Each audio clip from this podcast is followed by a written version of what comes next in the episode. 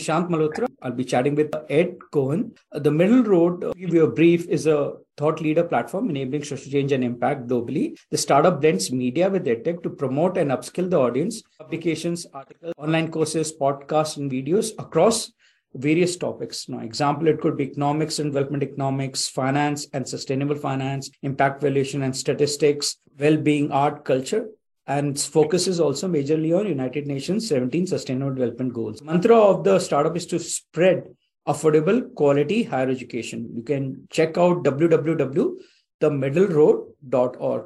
Today I'm with a fascinating guest, and I've, I've really, you know, you love today's conversation. It is something very different from uh, Dr. Ed. And to give you a brief description, Dr. Ed suffers from an incurable ailment, yet developed self reflection and self care that helps him to flourish, not despite, but because of his illness. Now, these are his words. Please welcome Dr. Ed Cohen. He's the professor at the Rutgers University and a psychagogue at Healing Council, a therapeutic practice for healing. An accomplished author, Ed's recent book on learning to heal or what medicine doesn't know actually draws on 50 years of with Crohn's to consider how Western medicine turned from an art of healing towards a science of medicine.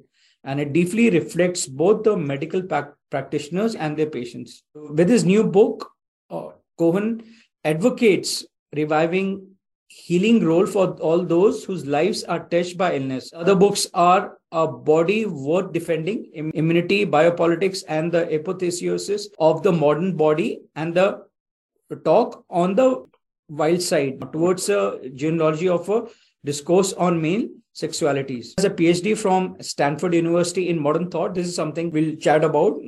Summa cum laude, uh, honors English and mathematics from Georgetown University. Hello, Dr. Ed Cohen. Uh, thank you for joining the Middle Road platform. Oh, thank you for having me. It's lovely to meet you. I just have to say that again. I mean, it's it, was very fascinating reading your book. I think it's, it's just mind-boggling. Uh, not only the work which you have done, but I, as a literally, uh, I mean, I'm myself, uh, you know, write so many things. I think it's just fantastic to sort of learn so much from you. Very artistic. You know, it just reminds me of some of the older classics I used to read. I was just uh, amazed. I think it was just mind-boggling for me. Oh, thank you so much. I really appreciate that.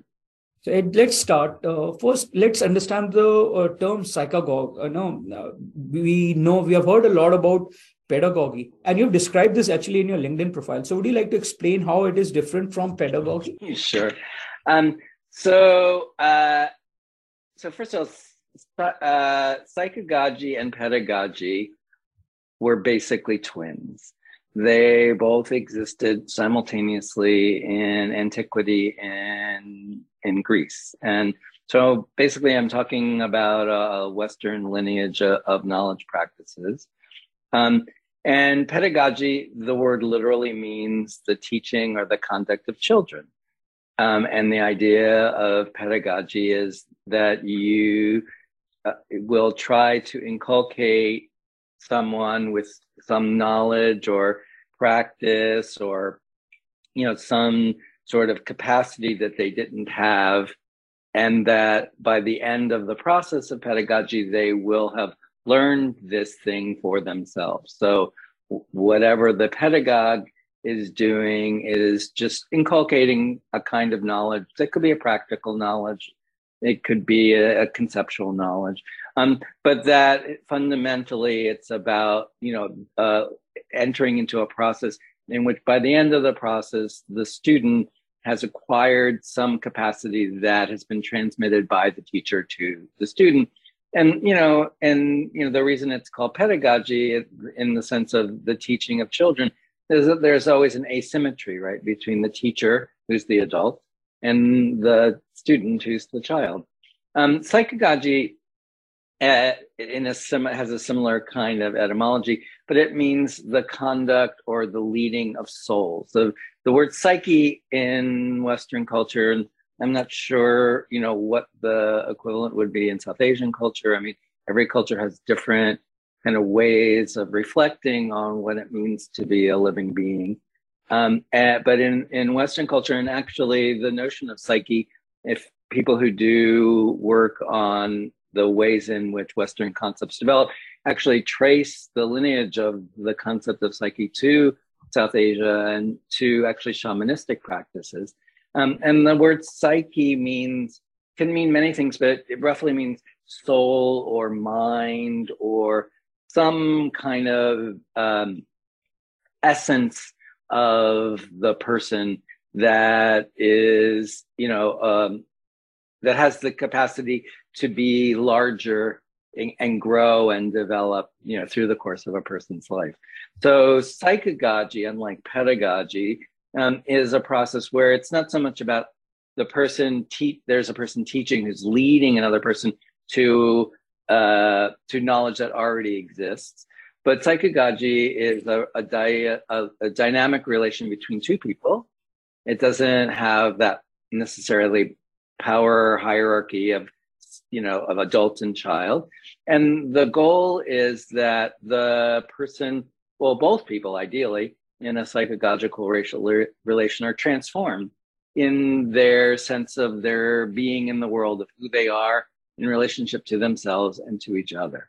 So instead of the communication of kind of practical knowledge or some kind of capacity um, psychagogy really is about helping people to reflect on who they are, and to understand that that we are a lot often, oftentimes, most times, much we are much more capacious than we necessarily live in our everyday lives.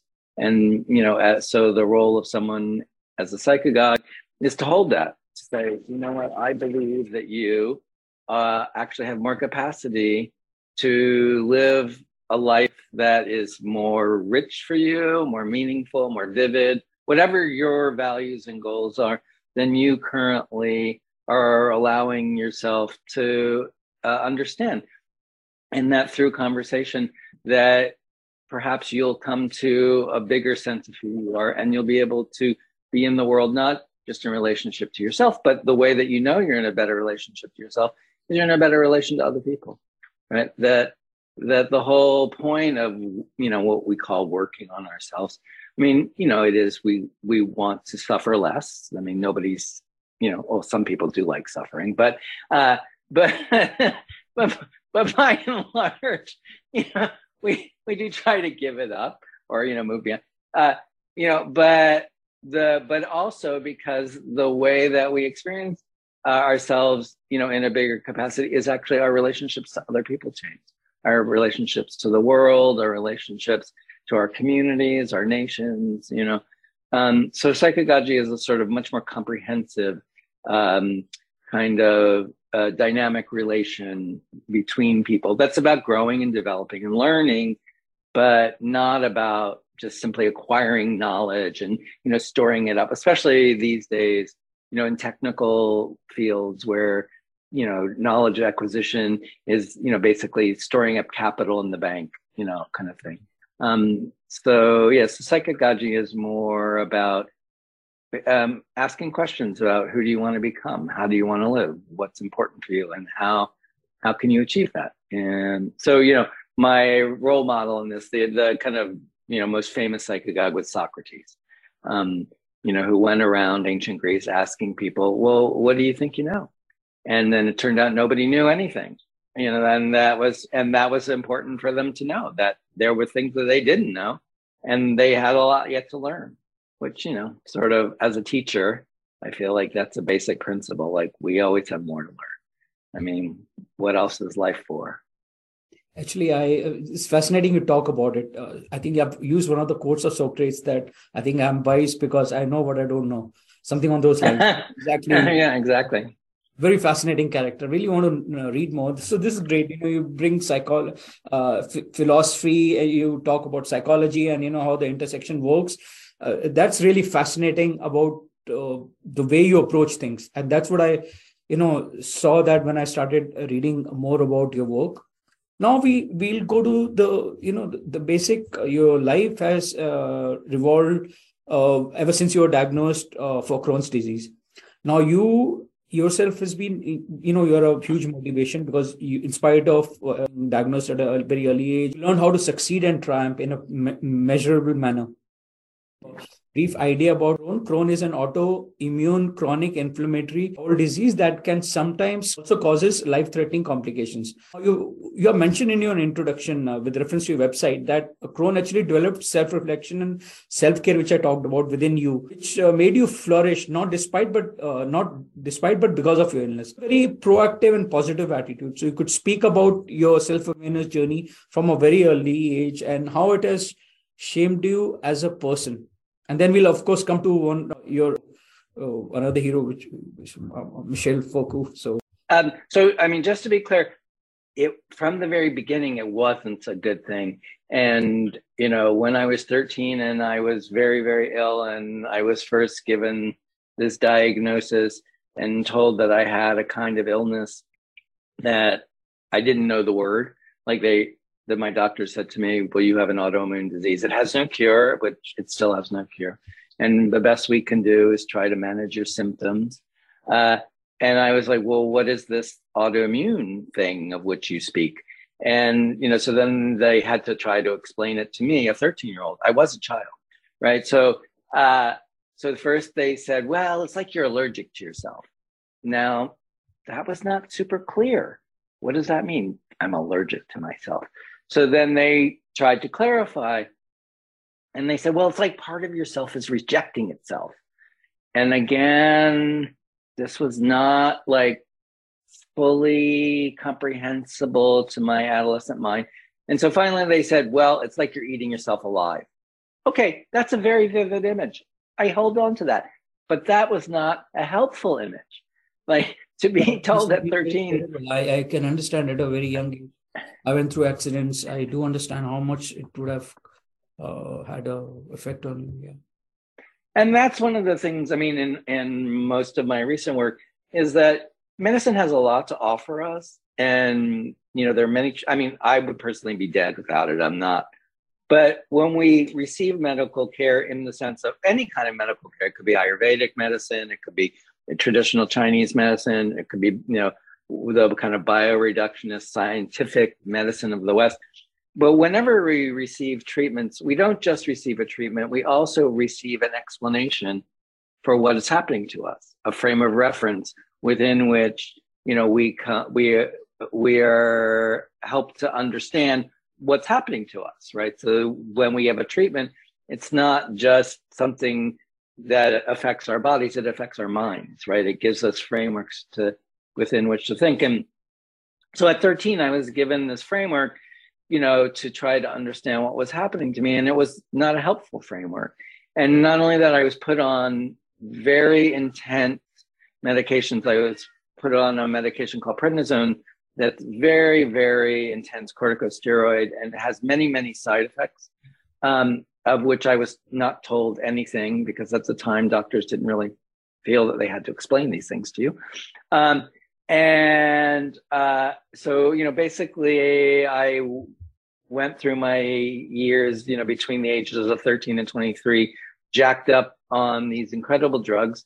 Um, basically you know I, I don't know if you've ever had the pleasure of taking them but many people take prednisone. It's given for everything from you know allergies to brain tumors. It's a it is a kind of miracle drug. I don't you know, disregard it. But it has these very powerful, both physiological and psychological side effects, including depression, anxiety, mood swings. You know, I put on huge amounts of weight. You know, I was, you know, many, many very unpleasant, you know, kind of side effects that nobody kind of acknowledged as being caused by the drugs. They were just like, well, you're a teenager. That's why you're so, you know, anxious. That's why you're so, you know, moody, whatever. But it wasn't. It was like it was because of the drug. So that's why I usually refer to it as my adolescence on steroids. And and unfortunately, even though I was on these major drugs, it, they never really suppressed the symptoms, which are basically I was incontinent, like I had constant diarrhea, uh, horrible, you know, kind of cramping, uh, you know, bowel obstructions, and then you know there are also these secondary kinds of uh, elements of, of Crohn's arthritis and many things to do with your eyes. I mean, autoimmune illnesses are, are, are fully systematic. The whole body is you know, involved. But in my case, the lining of my small intestine was the kind of main place where inflammation, you know, was occurring. Um, and you know, so I lived this kind of life for ten years, went between uh, thirteen and twenty-three. Um, you know, constantly rushing for the toilet, constantly, you know, worried about, you know, was I going to soil myself? Um, and then at the age of 22, 23, I got really, really sick again. Um, and I had, a, well, I had a small bowel perforation. My, my intestine closed and, um, and it actually burst. Um, but the hospital I was in at the time didn't notice that. Um, and as a result, I got these huge infections um, that got progressively worse. And eventually I had an abscess that was on a major blood vessel um, on my intestine and it, it, kept bursting. And then finally it burst and I was bleeding. I was bleeding to death. Um, so I had a, you know, what people describe as an out of body near death experience. I had the, I was floating around, you know, while they were rushing me to um, emergency surgery. And, you know, fortunately, I survived. That I'm very grateful for that. Um, and when I was still in the hospital recovering because I had these major infections, so I had to be on antibiotics for a long period of time, I spontaneously started going into these trances. Um, and, you know, there was nothing in my background that prepared me for anything like this. I mean, I, I, I always joke, you know, my parents were dogmatically atheist. I mean, they were just, my mother was a Marxist, my father was a physical chemist, you know, all that mattered was matter. You know, I, that was just, nonetheless, you know, there I was in the hospital and I could start listening to music and I could go into this place where there was all of this light. And, and I just thought of it as pain management. I could take the light and I could wrap it around you know, where my intestines had been taken out and, you know, where my liver had been carved up and, you know, just to, to modulate the pain. And then I could just kind of fall into this just place of really peaceful, very spacious. Um, and, you know, at first it freaked the doctors and nurses out because they would come into the room and they would try to get my attention and I would be elsewhere. Uh, but then they realized if they just turned off the music, I would come out of it. And, and, uh, the and you know i didn't really think no you know i didn't think about that as being a special experience or my the doctors didn't. But then when i finally left the hospital i had an exit interview with my surgeon and he said to this thing to me that was like it just like seared itself into my brain. Um, he said you are the sickest person i've operated on in the last five years who's still alive and i don't know how you got better so quickly. And that just I mean, that turned my world around. I mean, both because on the one hand, it, I had been in denial about how sick I was. I mean, you know, when you're 23, you don't want to be like, I'm dying here. so I was like, oh, I was dying. Okay, that's really, I have to take that into stress. But the more shocking thing was my this incredible surgeon. I was at Stanford University Hospital. It's one of the major medical centers in the world. And here's this very fancy surgeon saying to me, I don't know how you got better. Like I operated on you, but I don't know how you got better. And that was like really like eye opening, mind blowing for me because, you know, he was saying, I can do this. I operated on you. You were dying. You survived. But, and so he knew what he did, but he didn't know how I got better so quickly. And that really kind of made me stop and go, well, how did I get better? Like, what was that?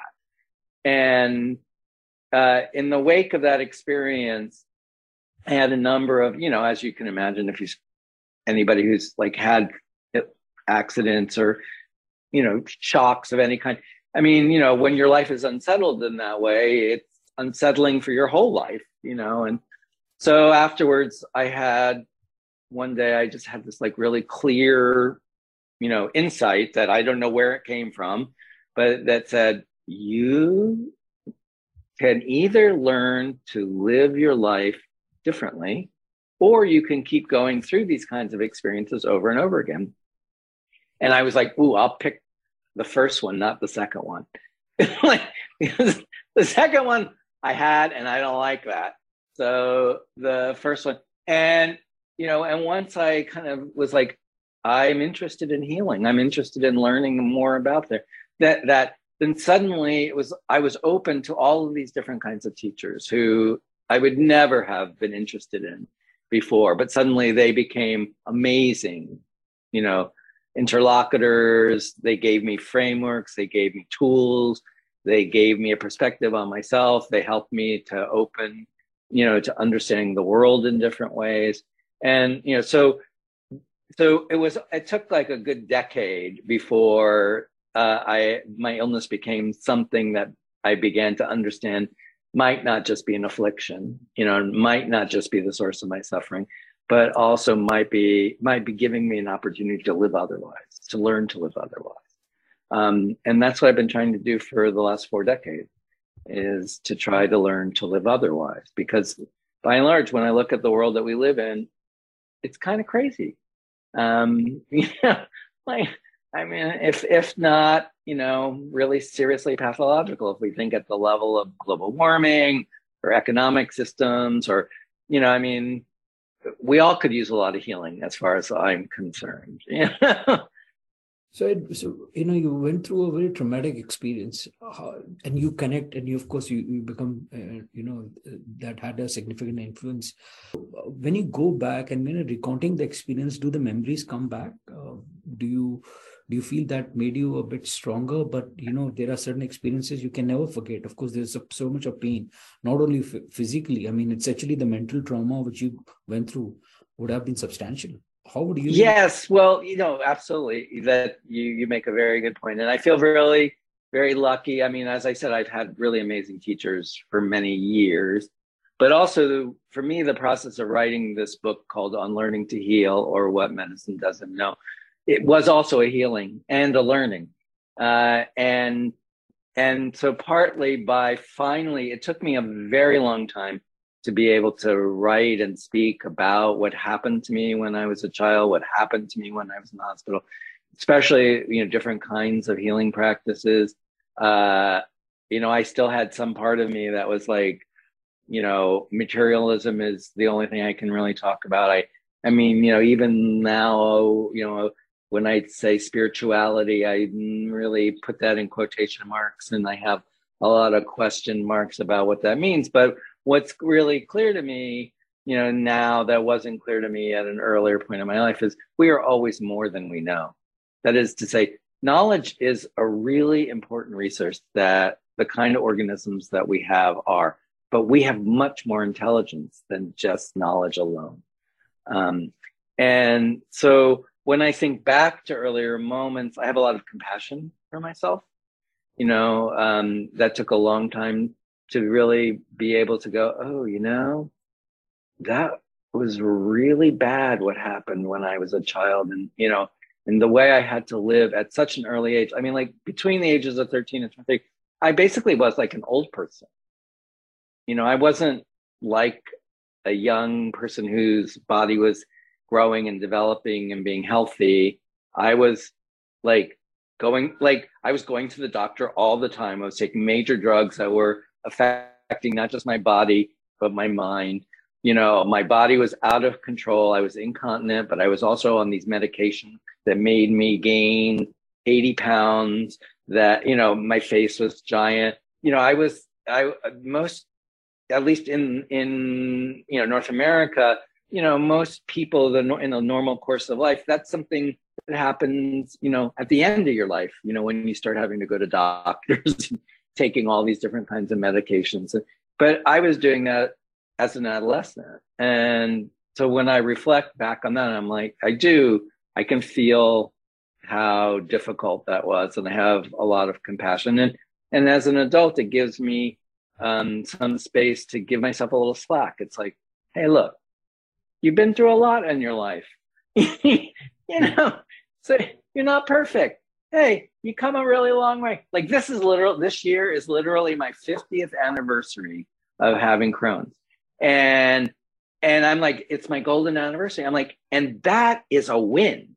You know, like I'm like, most people are like, I'm getting old. I'm like, you know, I'm 64. I'm like, oh my God, I'm 64. When I was 13, I thought I was gonna be dead, you know. I'm like, my friends are all like, oh, I've got aches and pains. I'm like, oh my God, I'm so alive. I do yoga, I ride my bike, I do, you know, I'm like this. Uh, so it definitely, I have a different perspective. And so when I remember the things that happened, they are still painful things, but then I'm also appreciative of, oh, you know, I'm really lucky because I was able and I had enough support and enough resources to experience them as opportunities to become a much more expansive human being than I might otherwise have been. I can I can you know empathize and also you know you did uh, your PhD from uh, Stanford. That's a fantastic achievement. Excellent academic career, which is like among maybe the top one percent globally. Uh, before I come there, I to sort of uh, talk about your intellectual guru and hero, which you which you mentioned, philosopher and a literary critic, Michel Foucault. Actually, Michel Foucault, I started watching. I watched his couple of videos. And of course, he had a huge influence on your thinking. I want to personally ask you, which of the books or publications would you re- recommend to the audience which you think would like to know? so, um, yeah, Foucault is my intellectual hero. And a friend of mine, Ardele Lister, made a little video about me talking about why Foucault is my intellectual hero, and it's called Flower Power. So if you're interested, you can look online uh, Ardele Lister, uh, it's A R D E L E, and Lister L I S T E R, and the film is called Flower Power. Um, but uh, Foucault, as you may or may not know, I mean, is one of the major intellectual figures in the European tradition in the 20th century. And, you know, the way that I kind of describe what one of the ways of describing what Foucault's project was, was to ask us to think almost in a way that like Socrates, to ask us to think about things that we take for granted, to that we accept as self-evident about ourselves and about the world, and then to reflect on, well, why do you think that's self-evident? And is that necessarily so? And if it's not necessarily so, how might we live otherwise? I mean, that's his, the general intellectual project. Um, and uh, I was very fortunate that uh, when I was in college in 1978, Foucault uh, had written a book called The History of Sexuality that was first translated into English in 1978. And uh, as a young gay man, uh, it, reading this book, and Foucault was a, also a gay man uh, who was older, had lived through a different kind of history. Um, that book uh, really rocked my world. Uh, he really asks people to reflect uh, on why, if and why they think the notion of sexuality is something that is uh, gives us access to a way of understanding what's true about who we are. Um, he asks us to think, to understand that actually sexuality is a is not uh, a trans historical concept, but is actually a new concept. Like the word sexuality only appears in the English language in the 19th century. If you asked people before the 20th century, what's your sexuality, they would have no idea what you're talking about. I mean, it was completely not a way of thinking or or acting in the world. Um, and understanding that this very basic category that had uh, informed my life because when i when i was first diagnosed with crohn's i actually had two pathologies because that in 1972 homosexuality was still considered a psychopathology in the united states.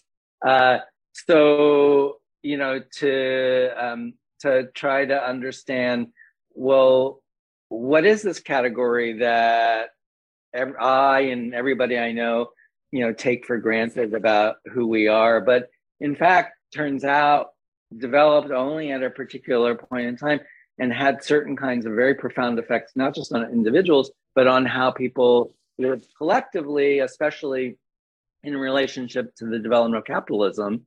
That that sexuality you know, turns out was like a linchpin between biology, because it seems like it's something natural, but also economics, because it was the way that population developed, right? So, um, so you know, I read that book when I was 20, uh, and it kind of blew my mind.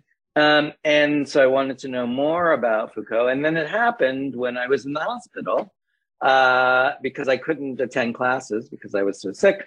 I did a directed reading on Foucault's, you know, the, the, books that Foucault published. And he wrote a book called The Birth of the Clinic. Um, and it's about the development of clinical medicine, which is basically hospital medicine. And again, hospital medicine has only existed since the beginning of the 19th century. And it imports a whole bunch of assumptions about uh, what what illness is, what diseases are, how we understand what it means to be sick, but also you know the role that doctors play and the kinds of knowledge that doctors are inculcated with and how they're trained to look at the world so what he uh, what he, he thinks about in that book is like the history of what he calls the medical gaze. Well, reading that book in the hospital while I was being constantly examined, gazed, you know, scanned, probed, you know, was shockingly I because I had you know I had never thought about how medicine basically uh, is how invasive medicine is not just like on your body but on your mind. Like the ways that we think about what's happening to us and and foucault you know reading foucault that just it gave me so many new tools to to reflect on what was happening to me so that you know that that convert you know i don't know that that clinched it you know that was like oh okay and since then I have, you know, followed everything. I know everything. I teach Foucault all the time. Uh, I'm teaching Foucault right now to 18, 19, 20 year olds, and precisely about this question about sexuality, because of course, for 18, 19, 20 year olds, sexuality is all they think about, you know, so, so to challenge them. Uh, so the history of sexuality is a, it's a great book. It's a really hard book to if you've never encountered Foucault. What I tell people that have never really engaged with Foucault and they want to uh, understand something about him for the first time is to read the interviews with him. There is a book that's called Foucault Live. It's a collection of interviews across 20 years, and he's really, really good in conversation. He explains his ideas and and other people's ideas, Marx and Freud and Nietzsche, and uh, and he is very lucid, very um, to the point. Um, so if you just want to like dip in and find, and they're short, right? They're short. So each one, you know, it's like ten pages most, right? So and they're beautiful ones. I mean, some like you know, one of the ones I love teaching is called "Friendship as a Way of Life," and it's about why so why have we put so much stress on sex and sexuality and why don't we understand friendship as a really important way that we connect to other people and how you know and and what difference it might make if we not just individually you know we all have friends but if we collectively valued friendship as like as important as our sexual relations um there he has many beautiful short, and that's a very short piece.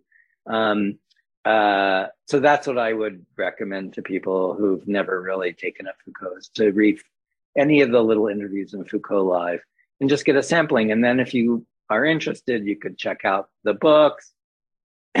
he's also better as a lecturer. He he um, he was a professor at the Collège de France, and he gave uh, lectures every year. He basically wrote a book every year. And those books are uh, they're they're easier to read because he's just talking and he's a beautiful lecturer, just beautiful. Um, so I guess that's what I would suggest to you is like try their interviews, try the lectures. Then if you want, read Discipline and Punish, read History of Sexuality, read Birth of the Clinic, read History of Madness. I mean, but there's a lot of material now. People have uh, you know published every you know laundry list he ever wrote He actually in French. So French is a beautiful language. He's uh, always uh, speaking in French. I think he didn't speak in English much. Uh, he has he. Towards the end of his life, he got. Um, he started coming to the U.S. Actually, if you want just like a fun book, um, there is a very fun book called Foucault in California, and this is actually based on. Uh, he started teaching in the U.S. He started coming to the U.S. in the 1970s and 1980s, and especially to UC Berkeley uh, in in the Bay Area in San near San Francisco, and um, this is a little book about how he was invited to give a lecture at a college in Los Angeles by a young gay philosophy professor, and Foucault said, "Okay, I'll, I'll come down, but you need to take me to Death Valley, and we need to do LSD." And they say America started during that period of time. You know, had a huge influence on a lot of. It sort of, of course, came globally. Absolutely, coming back. I mean, come on now, every you know. LSD, psilocybin. I mean, one of the things that people are now understanding was that the that these substances were criminalized for really, uh, well, really mostly racist and um, and very conservative reasons that we're not, you know, we're not medically sound. And in fact, what we're, we're finding now, like 60 years later, is that there are a lot of really helpful medical and psychological uh, effects that different kinds of chemical substances have. So one and Foucault, Foucault, his father was a doctor, and when he was young, he used to take some of his doc his father's drugs from the pharmacy. And uh, there's an interview that's in that book, Foucault Live, I talked, I talked to you about, where one of the things he says is, you know, well, we put so much emphasis on sex, but what if we just thought about pleasure in a much broader way? And, and he says, one of the things we might have to think about is more and better drugs. And uh, and I was like, okay, that's good. That's interesting. Uh, so this book, Foucault in California, is about Foucault doing this acid trip uh, in Death Valley with this. But it, it's I can't even explain it. But it's a much better book than even that because the story of how this interview came to be published is itself a whole other story. It's a really, it's a very good read. I highly recommend. Now, your, your topics are within the very esoteric space. You have done your PhD in uh, modern thought uh, I would really be interested. How do you sort of correlate that? If you could explain with your work now, on Rutgers, you are doing a lot of work on uh, women's equality. Take a case. Uh, do take us through what does modern thought mean and uh, any practical implications which with your recent work.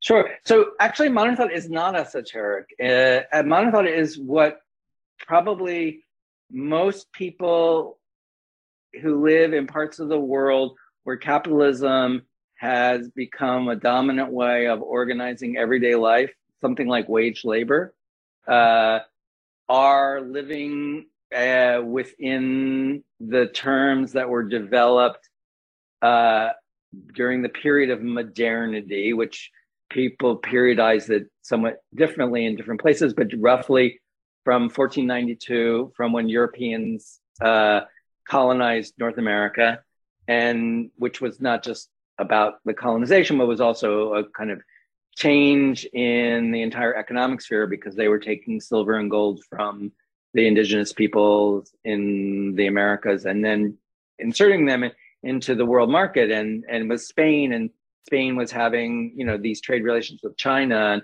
so the whole development of the world economic system you know happens from the 16th century onwards. And in that period of time in in Europe, uh, which you know is slightly different than you know the history of South Asia, of course, you know because uh, you know then you know the British colonized India, and that was a whole that changed everything. But uh, the but there was also a kind of change, a, a big change, you know, technologically, economically, but really importantly, religiously in the world where Christianity was dominant. You know, until the 16th century, there was the church, there was one church, And then in the beginning of the 16th century, there was the Pro- Protestant Reformation, or from the Catholic point of view, the Protestant Revolution, uh, that then broke up this one monolithic way of understanding uh, religion, um, which then also changed the um, significance of monarchs in Europe who were understood to be God ordained. You know, that God gave them a special little, you know, ointment or something, and they got to be, you know, the ruler of everybody and the owner of everything.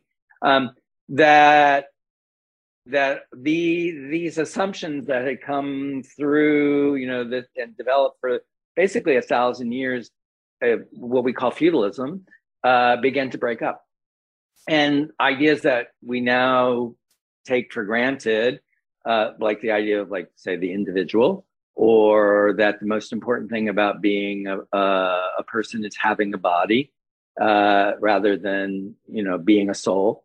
Um, that uh, the idea of rights, like human rights, individual rights, that was invented.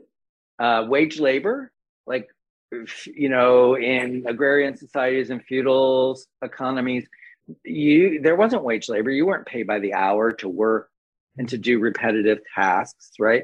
So that only became possible because people began to assume that we had a body, the body was our property, we could enter into a contractual relationship with another human being to sell our labor power to someone else for money and that that money was what we would use for subsistence so that that body could go on living right? That feudalism like uh, rural economies that's not how they function. And you know and and feudalism you know the lord uh, you know takes a portion of of the produce that you grew, but you still have the food that, that, that you grew, you know, you, there, there were, and you know, they might require you to labor for them, but they didn't pay you. They just conscripted you. You went and build their castle, or you, or if there was a war, they were like, "Hey, you have to come fight for me." You know, uh, all of that changes in the in the what we call the modern period. And so, modern thought is really instead of being esoteric, it is what is most embedded in the fundamental way, assumptions that seem to ground the entire way in which our global economy functions. I mean, it was like to me, like the COVID crisis, you know, was a really interesting uh, phenomenon. I mean, it was horrible and tragic, and but just as an intellectual, because everything I teach and learn and like try to communicate it it was all completely self-evident like suddenly like the economy is shut down society shut down transportation shut down. You know like oh here's this virus that you know viruses are really weird interesting things. They are they living? Are they not living? You know are they animate? Are they inanimate? Actually you know what? They're they're paradoxical. And this little paradoxical virus that can't move by itself it can't do anything but we are the carriers for because we had developed this global system you know in which we you know offshore production to other places and we move back and forth. Suddenly this inert you know animate inanimate who knows what you know virus could travel everywhere and disrupt everything. And suddenly it was like all of the assumptions that we made about how we lived in the world were just like this isn't working. It's really not working. Uh, and I was like, oh, well, this, yep, this is what I've been saying for, you know, this is what I've been. So, so modern thought really is, I mean, it's very influenced by Foucault, obviously, my perspective on it. But we're, I think, you know, and, and I think in different parts of the world that happens in different ways. But I do think that we are in this period of time where these assumptions that, you know, came to be taken for granted 400 through four, three, 400 years ago and are underwriting, you know, these large systems. I mean, they seem to be kind of falling apart. You yeah. know, I mean, that that seems to. I just want to sort of check if I'm right on my. So when you're talking about modern thought, I do understand, you know, uh, the emergence of sustainable development goals or uh, people having a by far much more emotive just here doughnut economics written by kate so would also be sort of uh, kate uh, raworth so sh- would it be also very close to something which you'll talk about within the purview of modern thought? Isn't it a moment modern thought? Would would that be? Yes. Yes. So yes, absolutely.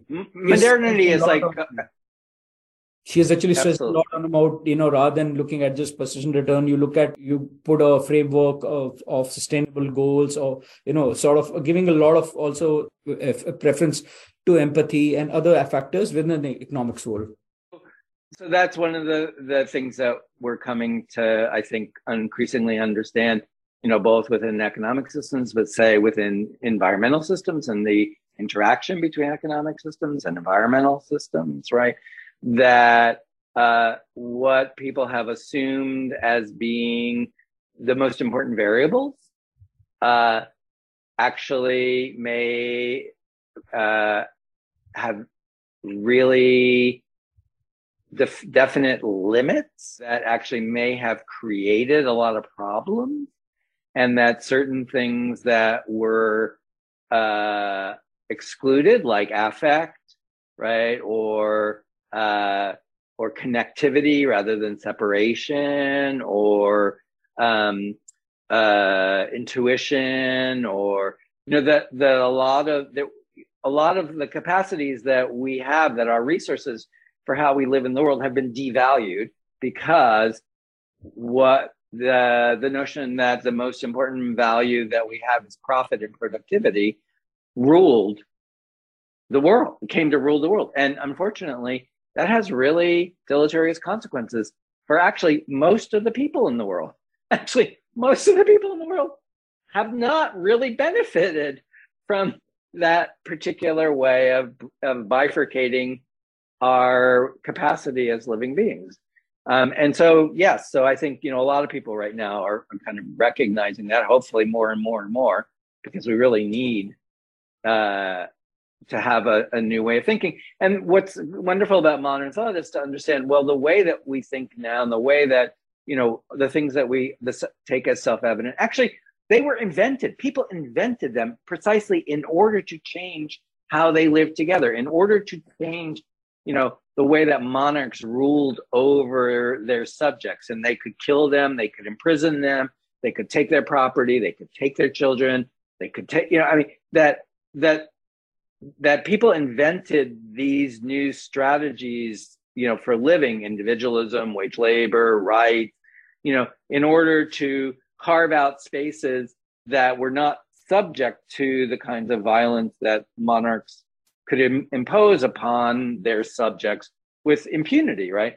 Um, and so at the time that they were developed, I mean, they were, let's call it progressive. They were, you know, they opened up possibilities but but now they're limiting. You know, they they worked for a while. I mean, and and and some people really benefited a lot. Some people, you know, in like enslaved people in North America, you know, who were trafficked as property from Africa to the Americas, they did not benefit from this particular way of thinking. You know, that they were not included you know, in the ambit of what it meant to be an actual human being and that had rights. They had no rights. They were property, right? So it's not saying everybody, I mean, the benefits were parceled out, you know, very inequitably, but, and yet, you know, for more people, and this is what people say even now in terms of like the sustainability goals of, you know, the UN sustainability goals. I mean, it is the case that you know fewer people in the world live in abject poverty you know than they might have 50 years ago. That that's true. I'm just saying that's a really low bar. Uh, that, that's a low bar. I do understand. 1.9 dollars per per day uh, but uh, at least it's a start and, well that's the thing is like you know anchor point you could so say. time you know to introduce some new ways of thinking about value, you know, that are larger than economic values. That economic values are not the only, are not the be all and end all of value, you know, and that there are human values, you know, there are social values, there are psychological values, there are, there are environmental values, there are spiritual values, right? And those, that kind of values may not be quantifiable. You know, they might not fit in a balance sheet, Yeah, right. in the art, and she, she was doing this for New Zealand, where well-being or wellness is becoming an index. Even the Scandinavian countries are taking it very seriously now. Do talk about modern art. Uh, how do you equate this attitude uh, about women's equality? Would there be a framework you bring in? Um, so, so I teach um, uh, in a department. It's called Women's Gender and Sexuality Studies. So it's a uh, it's a kind of capacious category um, so one of the, you know, so again, we approach it like historically. So first of all, like the idea of rights, like, well, where did that idea come from? So, you know, we think about that historically, but even like what the idea of sexual difference is, like, well, what does it mean to be a woman? So, I mean, that really has a lot of different changes. But one of the really important changes that occurred, at least in a kind of European and then colonial context, was that when the world was dominated by the church, like the by Christianity, right? The idea of sexual difference was that Eve ate the apple in the Garden of Eden or whatever she ate and caused the downfall of paradise. And God decided to punish Adam and Eve by kicking them out of paradise and saying, Eve, you bad girl, you, because you disobeyed me, you will be, you know, forced to give birth, you know, in pain and suffering, and you will go forth, you know, and with your children and what.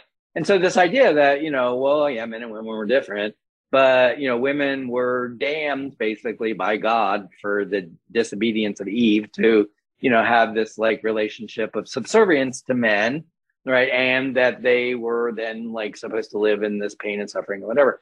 Um in the 18th century uh things begin to change partly because uh the way you know the power of the church you know is less dominant in a certain sense, but also because something new occurs, which is that uh, humans begin to be imagined as a species like other living beings.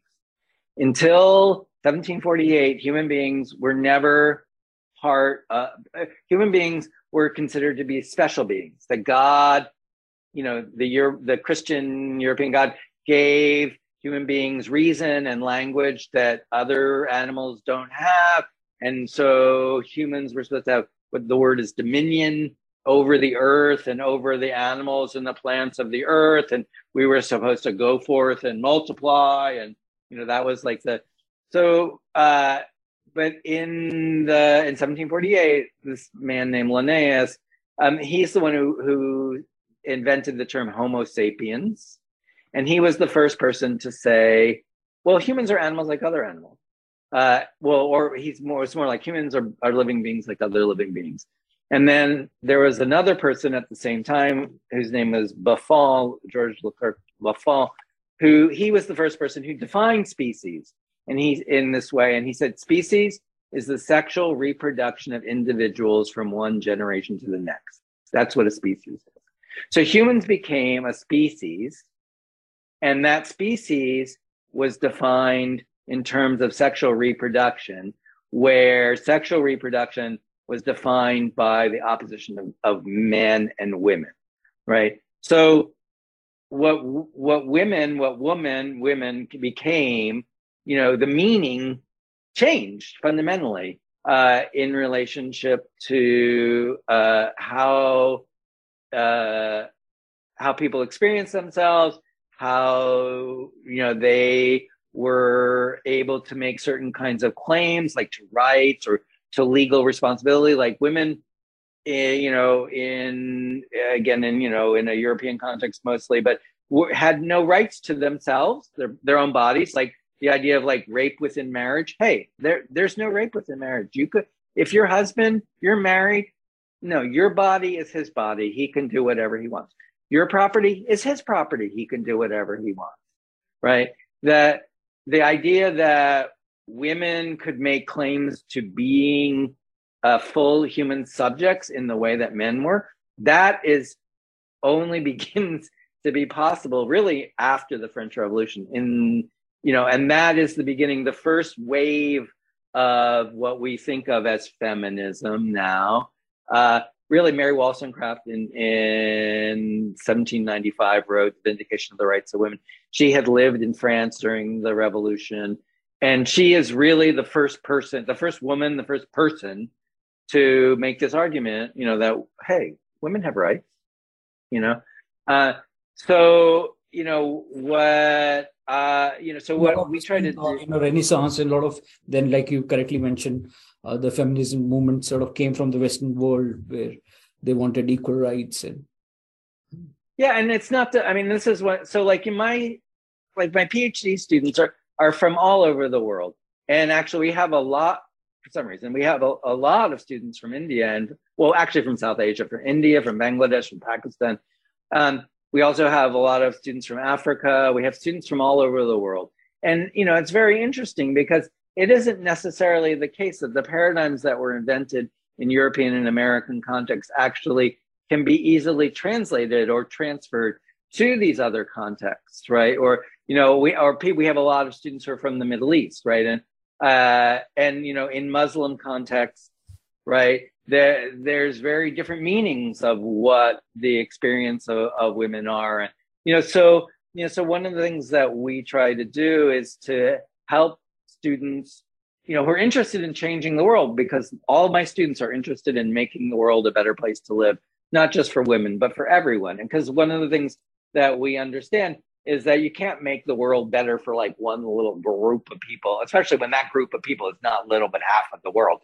So uh, you know, without without affecting everybody, you know. So, you know, so what we try to do, you know, what I try to do, and what all of my, I have amazing colleagues who also do incredible work all over the world, doing organizing and thinking. And uh, so, you know, what we try to help students do, you know, and this is a psychagogical thing, is like not just to teach them knowledge, but to help them develop tools that they can use to think about their lives and the lives of those people that they're connected to in order to live more uh, gracefully, more substantially, more um, vividly, you know, and to help others do that as well. Um, so that's, you know, so, you know, thinking as far as, you know, and that's the nice thing about the kind of work I'm in you know, or the field I teach in rather than like a traditional discipline like philosophy or history or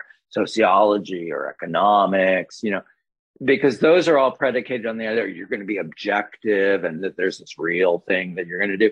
And you know, and it's not like, oh, you know what? I I should be changed by the things that I'm learning. You know, like Foucault, my hero, says, what's the point of writing a book if you're the same person at the when you finished writing the book as when you started writing the book. Why did you write the book? Yeah, yeah, that's I understand. The thought should change.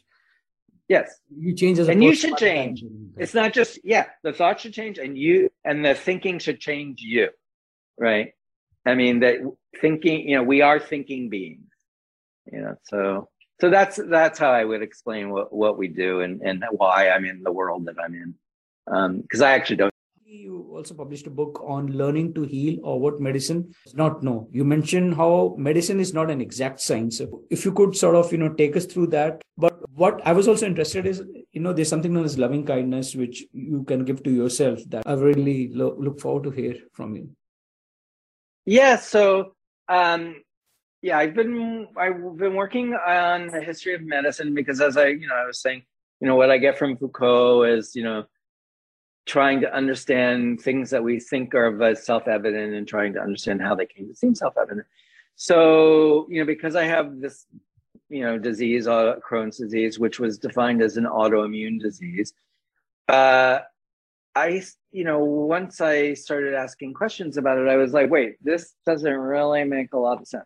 Like, uh, what, first of all, what is autoimmunity? Now, it turns out nobody knows what autoimmunity is medicine knows that they don't know that that autoimmunity is a paradox according to the prevailing theories of immunology uh, which was defined by this man named macfarlane burnet who you know won the nobel prize and whatever uh, he defined immunology as the science of self not self differentiation That that's the that and that continues to be the basis of almost all immunological research. But then autoimmunity is a paradox because what autoimmunity is is that self mistakes itself as if it were other than itself. And I was like, wait a second. Like, what? What? myself is mistaking myself as other than myself. It's, I mean, that's where this idea that I was allergic to myself came from. I mean, that, but what, how can you be allergic to yours? What does that mean? So I wrote a whole book, uh, a long book, because I was like, well, okay, first of all, so that concept is paradoxical, and and Western scientific bioscientific medicine knows that it has these big problems. That uh, Western medicine, bioscientific medicine, immunology can't explain there's five things. Cancer, like why why is there cancer? Autoimmune illnesses that nobody understands that. Pregnancy, like why doesn't the woman's body uh, reject the fetus because the fetus is other, right? Then uh, something called host versus graft disease, which is like if you have transplant, it's, you know, and now the thing that's very popular, which is commensal bacteria. That is, we now understand that there's this entire microbiome in our guts that, you know, all kinds of bacteria and fungi and that live in our intestines and live on our skin and everywhere and that we have, you know, but how is it possible if it's self, not self discrimination, that actually we have more DNA in what we call our bodies that isn't our DNA than the DNA that was from the fertilized cell that you know emerged when we were first conceived? Like so they they don't have answers they know they don't have answers they and they futz around like you know with my disease crohn's disease you know they you know they still they still don't know what the cause they don't know like why it occurs. They don't know why it occurs to the people that it occurs. They don't know why it occurs when it occurs to the people it occurs. Like I got sick when I was 13. Some people don't get sick until they're 45. You know, you have the same genes, like you were born, you know, you were conceived. That's where, you know, it like how did it get that, you know, you you you get it at 13 again. So, you know, so there was all these things that I was like, well, what this doesn't make sense. So I wrote a whole book about, well, where did this idea of immunity come from? Like, why is that the paradigm that we use to think about health and illness? And it turns out, hey, guess what? It's it's a new concept. It, 1883, before 1883, it didn't exist. Immunity, it, well, immunity existed. Immunity is a legal and political concept that has existed for over 2,000 years. It came from ancient. It came from the Roman Empire, and it was a, a legal trick that Rome used as part of the way it expanded its empire. It's a very important legal concept in the development of European nation states. It was how the monarchs and churches negotiated their relative spheres of power. So in the West, like for example, like I live in New York, uh, churches don't pay taxes; they're immune from taxes, right? That people in the in the U.S. can take sanctuary in a church. So like around a lot of immigration struggles, you know, people who are undocumented will like take sanctuary in a church. All of that is from this ancient thing about immunity uh, that only at the end of the 19th century gets recruited as a biological concept to basically explain uh, why germ theory makes sense because germ theory was first introduced in the 1870s 1880s you know, and the idea, and this is we again, this is something now like mostly everywhere, you know, within the ambit of you know scientific medicine, people take for granted. Oh, if you get an infection like COVID, like or or if you get you know any kind of, of uh, and you know communicable infection, that it, you know the cause is some kind of microbe that lives in our environment and you know and that there are all these pathogenic you know bacteria and viruses and you know, and, and this is what we take for granted. This is what causes diseases. But there's a problem, you see, because if there are all of these pathogenic, you know, microbes that are just everywhere around us and that we're susceptible to them and they can cause these diseases, why aren't we sick all the time? Like, why are we even alive? Right. And so this man named Elie Metchnikoff in 1883, he was a zoologist, came up with this idea. He's like, oh, it's because org- organisms have this capacity of what he called host defense. That when organisms are attacked uh, by microbes, and, and it's very interesting. The example that was the the one that they used was cholera. And cholera was understood to be, I mean, I call it colonial blowback. It was, uh, it was understood to come from India and travel backwards by the trade routes that Europeans used to take, you know, the resources that they were expropriating from South Asia back to Europe to sell. And on those ships, the cholera bacillus also, you know, was traveling along. And so, and there were these huge cholera epidemics in Europe in the 19th century, a whole series of them. And they were represented, they were the way that they were talked about in the press, in politics, is these were attacks. Like Europeans were being attacked by this uh, disease that came from the East. So Metchnikoff was like, oh, okay. So if an infectious disease is an attack, and an organism is attacked, what's, the, what's its response? It defends itself. Attack, defense. And so he's like, oh, okay. So there's this natural defensive mechanism. He looked under a microscope. He saw these white blood cells engulfing, you know, uh, a, a, little, and he he attacked a, an organism with a rose thorn. And they these white blood cells kind of agglomerated around it, like to create pus. Um, and he's like, oh, I attacked this starfish larva, these white blood cells, you know, came and responded. So they're defending. And then he called that immunity. So he said immunity is host defense. Um, of course, that's a kind of paradox because in legal terms, if you're immune, you don't defend yourself. Like if you're immune from taxes or if you're immune, like in New York, we have a big thing where diplomats are immune from parking tickets like you could get a parking ticket, but you don't have to pay it. And it, you know, and everybody's like, why do they not get to pay? We have to pay the parking ticket. They don't pay a parking ticket. But, uh, but the whole point is that if you're immune, legally immune, you don't have to defend yourself. But biologically speaking, it's the opposite. It's like immunity is host defense. So it's a it's a kind of paradoxical concept. So I when I started with that, I was like, okay, this basic idea that underwrites all of modern medicine actually is a metaphor. And it has well known limits. And it actually doesn't really make sense. Like, if we really wanted to talk about how do we live in a world with other organisms of different scales, some of which have deleterious effects on us, but other ones are benign and a lot of them turn out to be beneficial. Like if we didn't have all those microbes in our gut, we wouldn't be able to digest anything, right? It's like, so some of them are helpful, some of them are benign, and some of them are harmful. Now, it seems to me that the idea of community might be a better way to describe that than immunity. And if we, you know, were to think about how we lived in the world, not like we have this immune system that's fighting, but we have this commune system that helps us like negotiate how it is that as living organisms we live with other organisms we might have a really different way of thinking about not just health and illness but also about like what it means to be a human in relationship to other humans right? What it means to be an organism in relationship to other organisms. You know we might have a really different value system.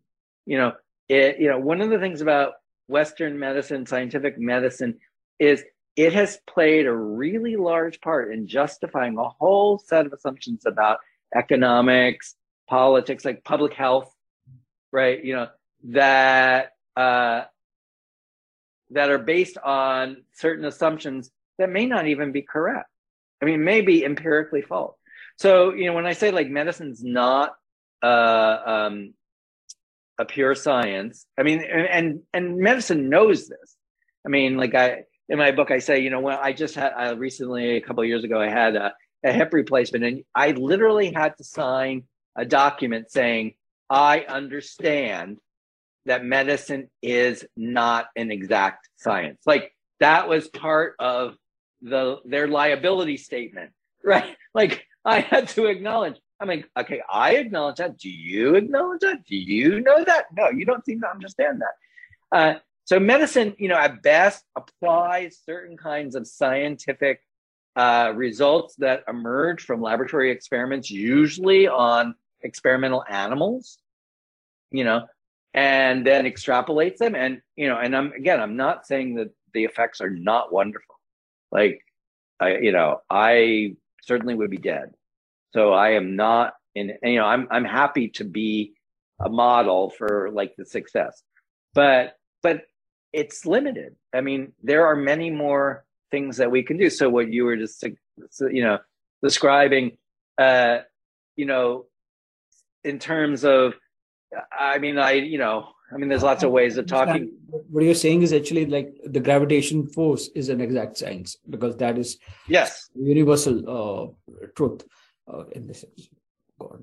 Yes, exactly, exactly. Physics, chemistry, uh, you know, to some extent biology, although it's a little bit, you know, and each one of those in the history of of science, each one, you know, seems to be a little less exact, you know, a little less, you know, uh, and medicine, but medicine isn't even one of those. Medicine relies on those, but it is itself not subject to the criteria of falsification that you know that constitute philosophically constitute a pure science for sure. Definitely not. Um, good you talked about you know all these experiments which is i there's a, a, module which i built in impact evaluation online course where i've of course talked about randomized control trials. And we were mm. talking about you know various experiments taking forward i wanted to also come out to one of your papers which you have written uh, the placebo disavowed or unveiling the biomedical imagination it's a very uh, articulate and eloquent uh, written with a lot of artistic flair like i said i read so i really love the way you write you know putting up. Uh, so here you talked about exploring the scholastic, the the topic of efficacy of interventions. You know, example placebo, which we talked about. That's a key key concept for understanding clinical trials and uh, attitude towards alternative uh, medication. The reason why I'm bringing it is because I did a bit of research, and according to Precedence Research, the global complementary and alternative medic- medicine uh, market was valued at about 92.65 billion. No, that's oh, a yeah.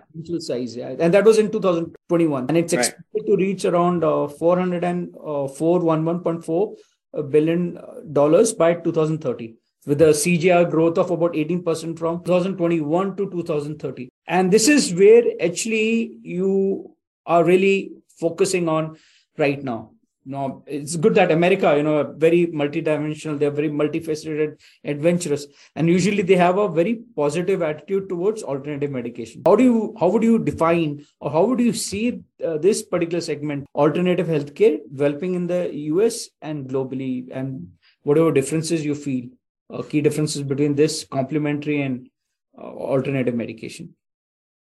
So, um,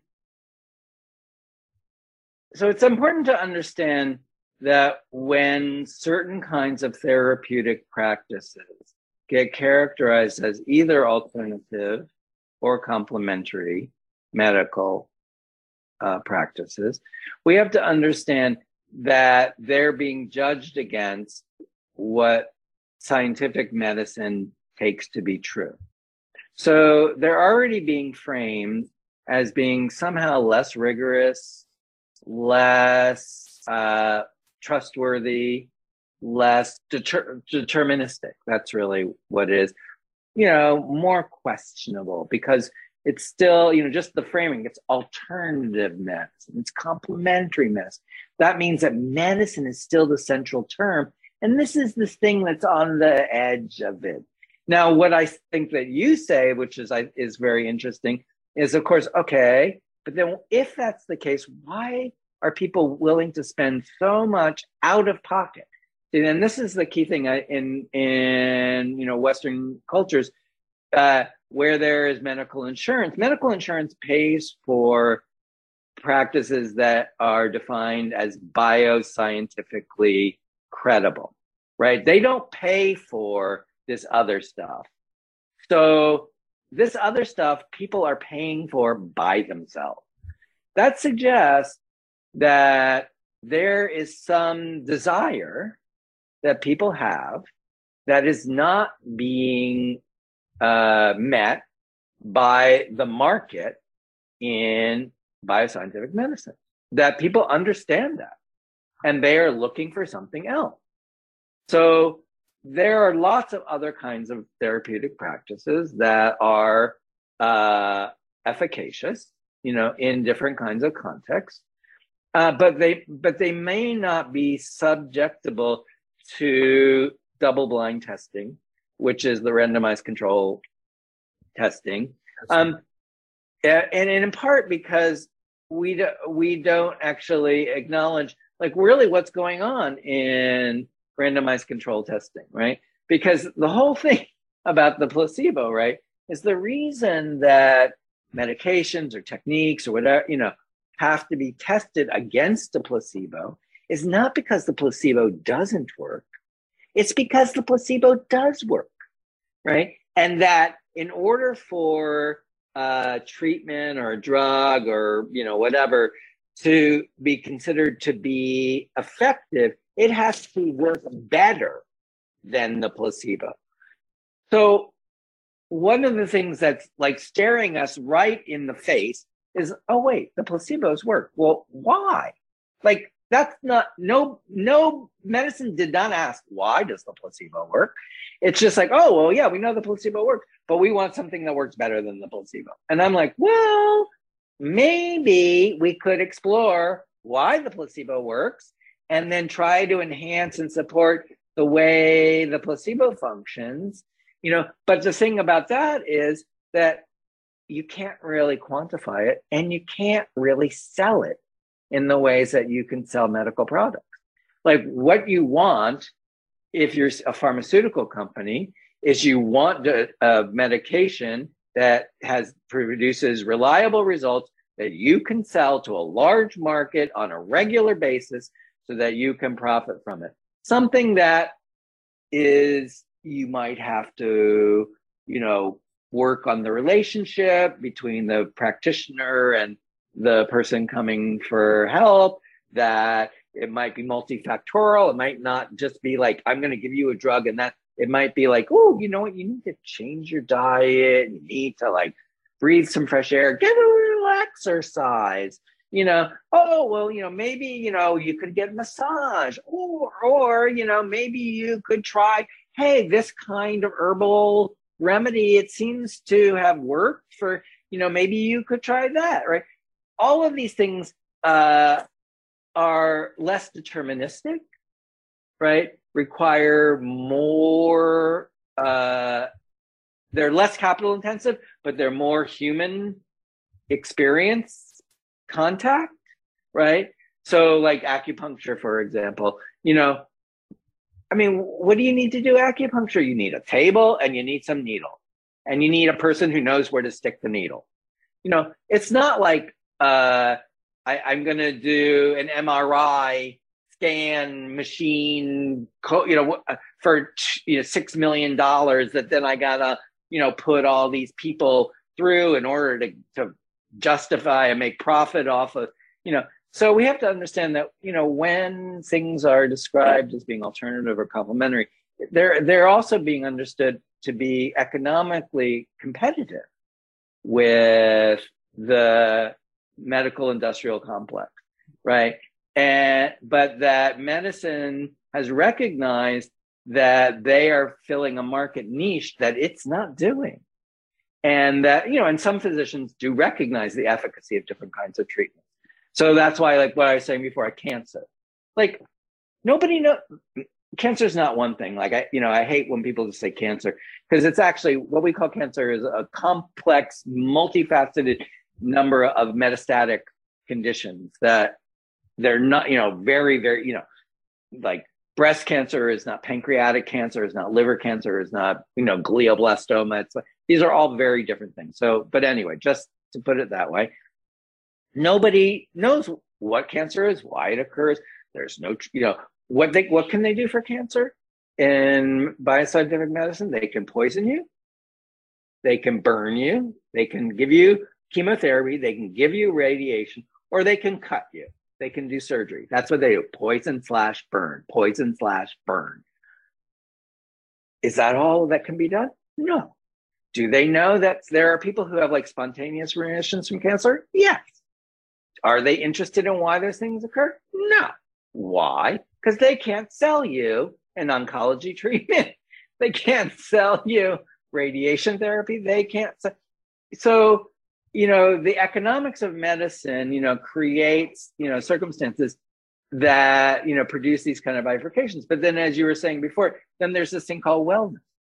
Like, I mean, that kind of drives me nuts, the wellness, because I'm like, what's wellness?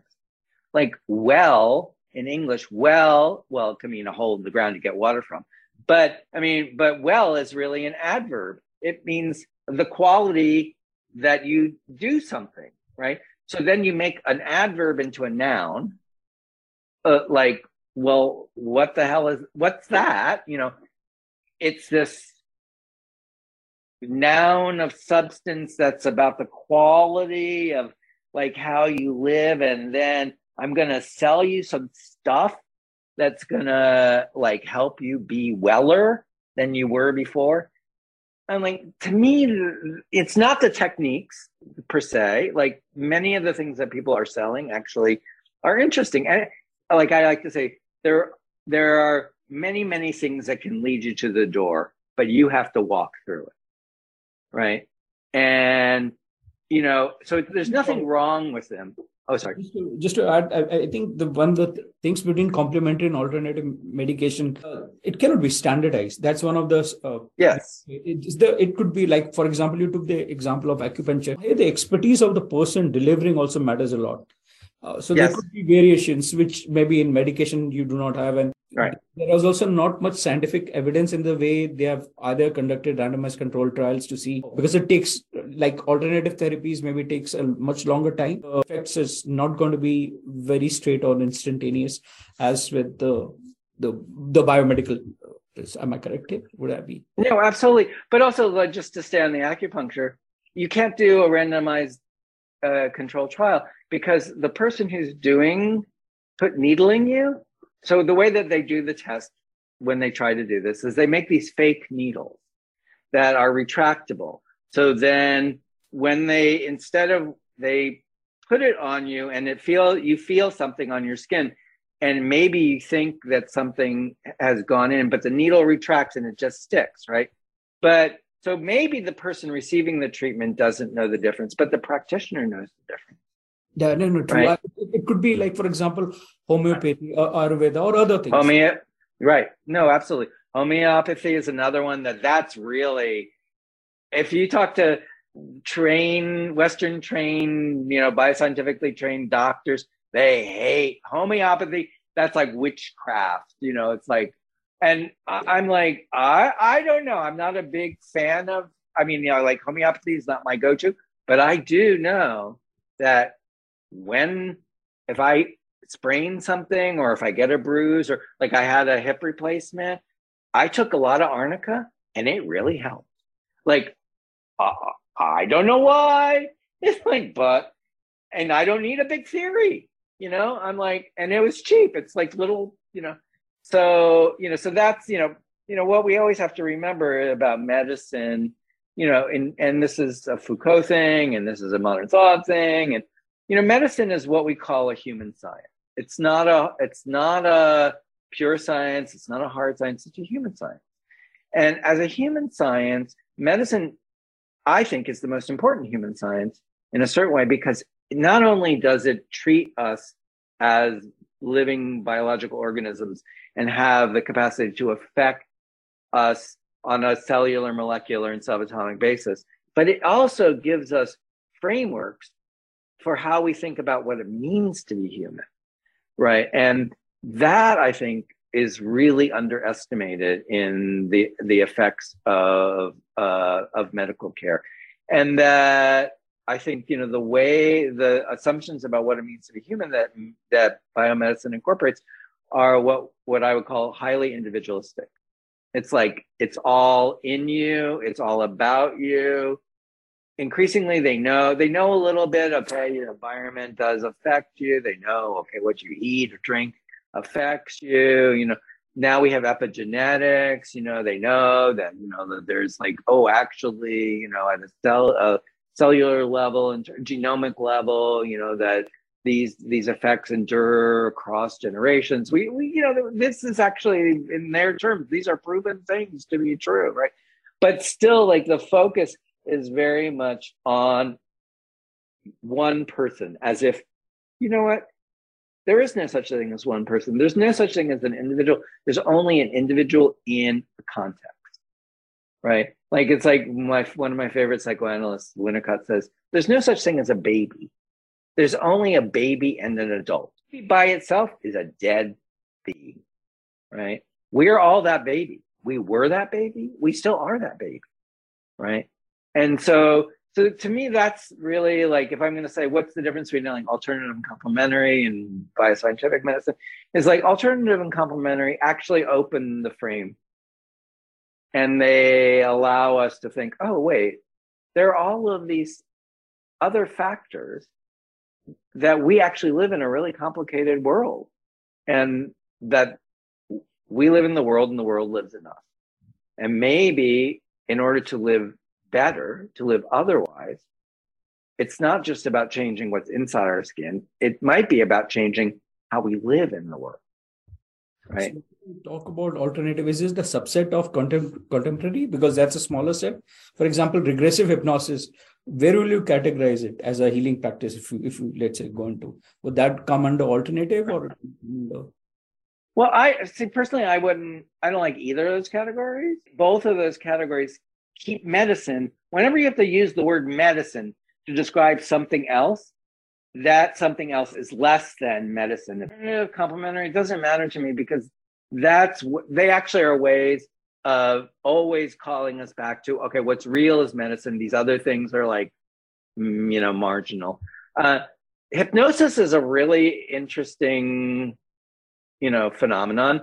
Uh, I mean, I've worked on the the history of hypnosis that goes back actually to the end of the 18th century. This guy named Mesmer uh, in France who had the. I mean, he was like a trip. I mean, he was like a shaman, kind of like he had these like experiences. He his idea was that that there was this thing. Uh, that was a kind of like uh, magnetic energy that you know flows and that what illnesses it's very much like a, you know uh, uh, east asian medicine. You know it's like very much an energetic and that illness is a blockage and and what you know healing what enhances healing is helping the flow. And he had this whole setup where people like would like channel the energy and they would be in this room and they would all be lying on these like you know, couches and they would be playing music and they would have all like experience. And and people said that they you know they testified they got better they you know like and this actually was the first like in terms of randomized controlled trials this was the invention of the random it wasn't called a randomized it was this is the invention of what we call blind testing. And the way they did it was literally by inventing a blindfold what they did is they took people and they put a blindfold on them so they couldn't see. And then they said, okay, now we're channeling the energy, you know, and and the people go, okay, I feel it. And then they're like, okay, now we're channeling the energy, but they weren't. And then the people are like, oh no, I feel that here, here. And they're uh, and then uh, so they would be like doing this, you know, kind of testing. And basically what they proved in that was that, according to them, and this was a very famous trial, the most famous scientists of the 18th century, you know, Lavoisier, who's, you know, the founder of chemistry, you know, Benjamin Franklin, you know, he actually wrote the report. Guillotine, you know, the one who made the like cut off your head thing, he was on it. Like all these people. And and what they said is, oh no, um, animal magnetism, which is what, you know, uh, Mesmer called it.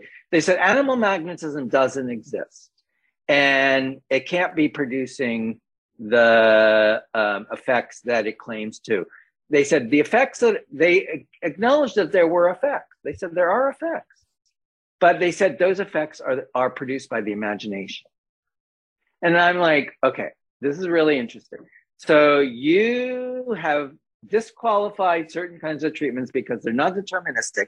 There's not a material cause, animal magnetism. You're saying that doesn't exist. However, you acknowledge that these changes occurred and that they were beneficial, but you're saying that they're the result of the imagination. So why then aren't you interested in how the imagination works to help people change on an organismic level? You would think that would be an interesting question. No, because what they were interested in defining was what was really medicine.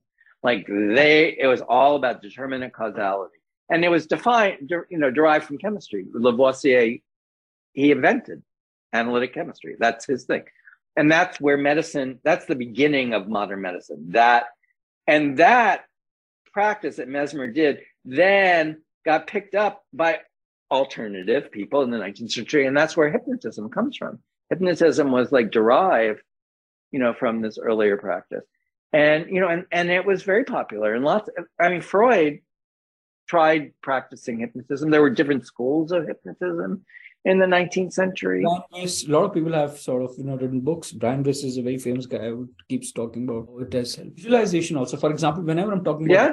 I'm trying to sort of think that I'm there and representing the whole world and the audiences with me. So that's how I keep using this word, uh, you know, whenever I'm teaching us. Do you think uh, this sort of association as a community, which I think sometimes when I'm even interviewing people or dis- in a discussion, I'm sort of talking for my audience or, you know, for the set which I define, you think, you think it sort of helps in connection uh, at a, at a conscious, at a very higher level? Uh, this is a very different question. It's sort of a damn what yeah.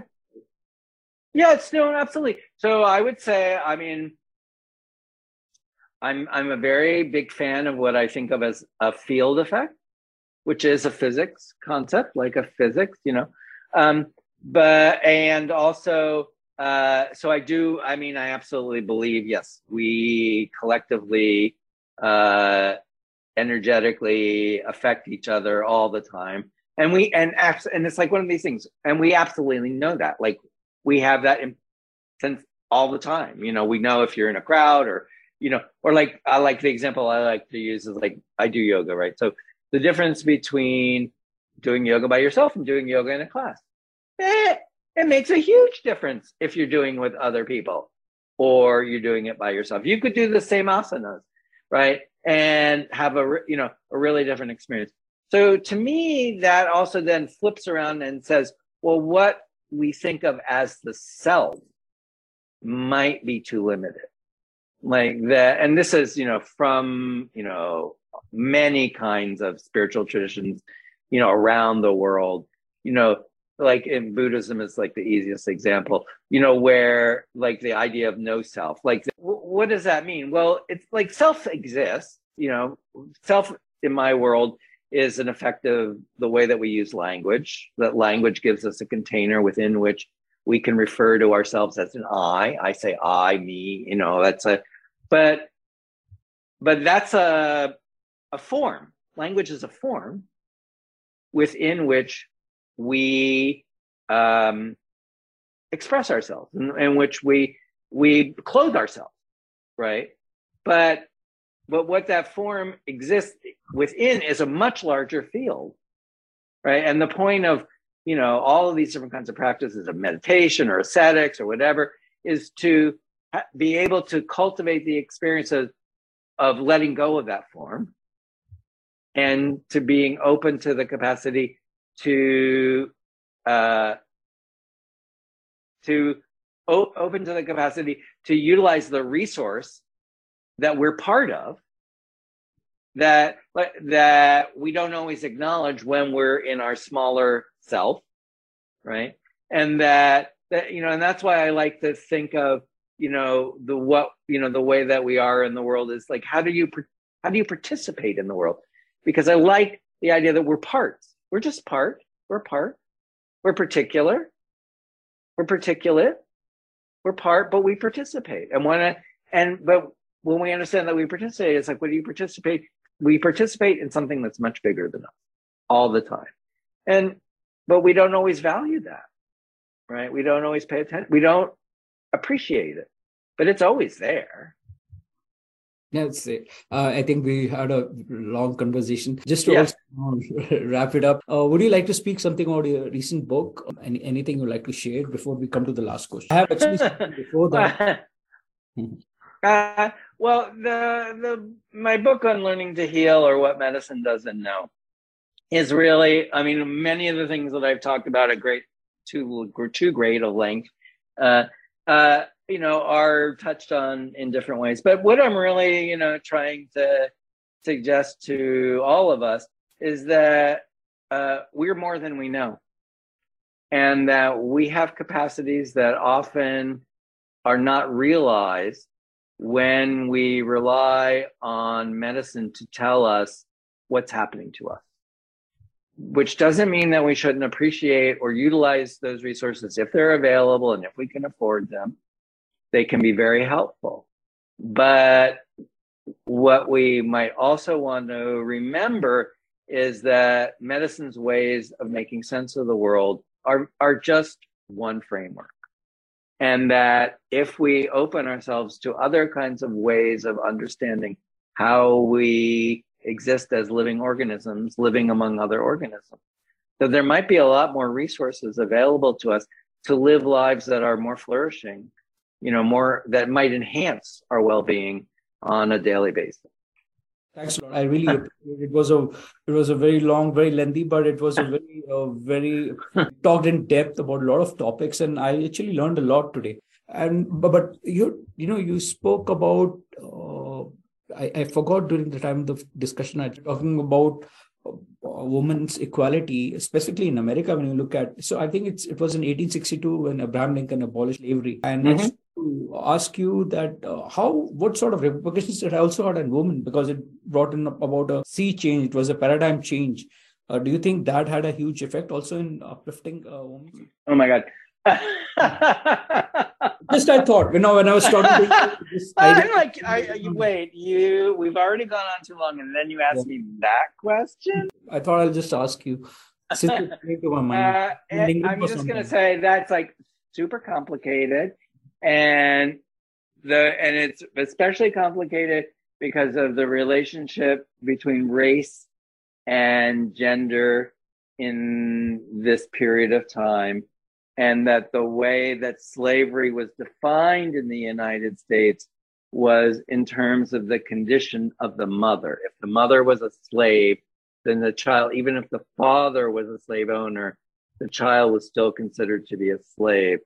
So the legacy of that particular dynamic and the way in which, you know, uh, enslaved women were subject to sexual violence, uh, really complicates our understanding of like what it was, you know, what, what it meant to be a woman.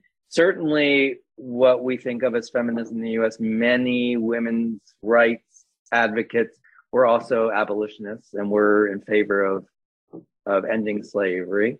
But there was a very complicated relationship between white women and black women, you know, in the period. And then, of course, with immigration and, uh, you know, between Latino women and Asian women. I mean, super complicated.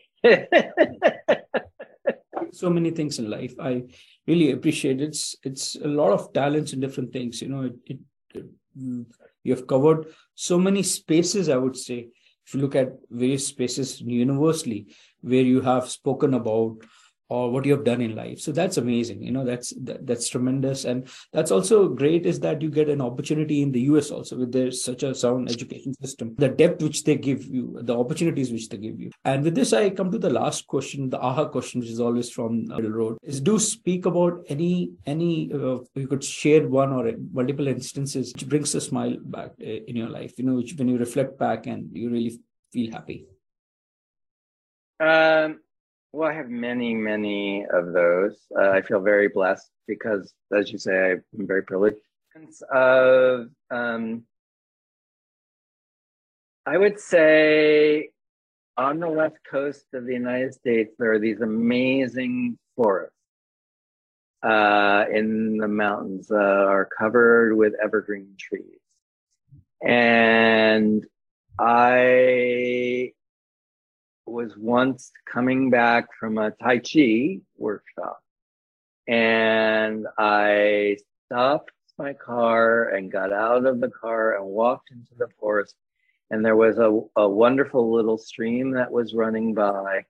And I took off my shoes and I stood in the middle of the stream and I just felt the forest breathing.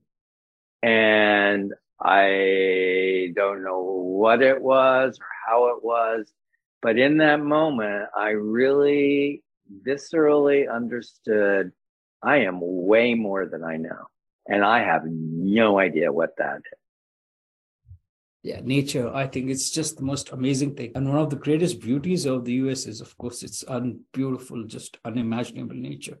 So, yes. And usually I always sometimes go, uh, you know, go to the ground and put my hands in the soil just to get a feel. Absolutely. Well, I'm a gardener, so I have a garden. And I, I mean, just digging, I mean, growing things, you can't, I mean, you know, being in the, yes, all, I mean, it's like, oh my God, we're so lucky to be alive. I mean, you know, like, you know, why waste it? you know, like really? I mean, uh, we've evolved over, uh, you know, millions of years and we've actually stayed with nature much more. I, I, think you could say 2000 or 3000 years will be less than maybe 5% of the time which have evolved over a period of time. If you look at the. oh, it's nothing. Nothing, nothing. So, thanks a lot. It's great to meet you, and I really appreciate you choosing the middle road. You know, to, I really appreciate that. I really appreciate the work. I mean, your research papers are really fantastic. I just oh, love. Thank them. you. Yeah, uh, yeah. Thank you for having me. I, uh, it's you know uh, nice that people elsewhere also resonate with the stuff that I do. Um, you know, the problem of being an academic is too often it's we work on things that you know are in our little world zone and um, so it's really nice that that you know you've resonated with it in some way. So i really appreciate that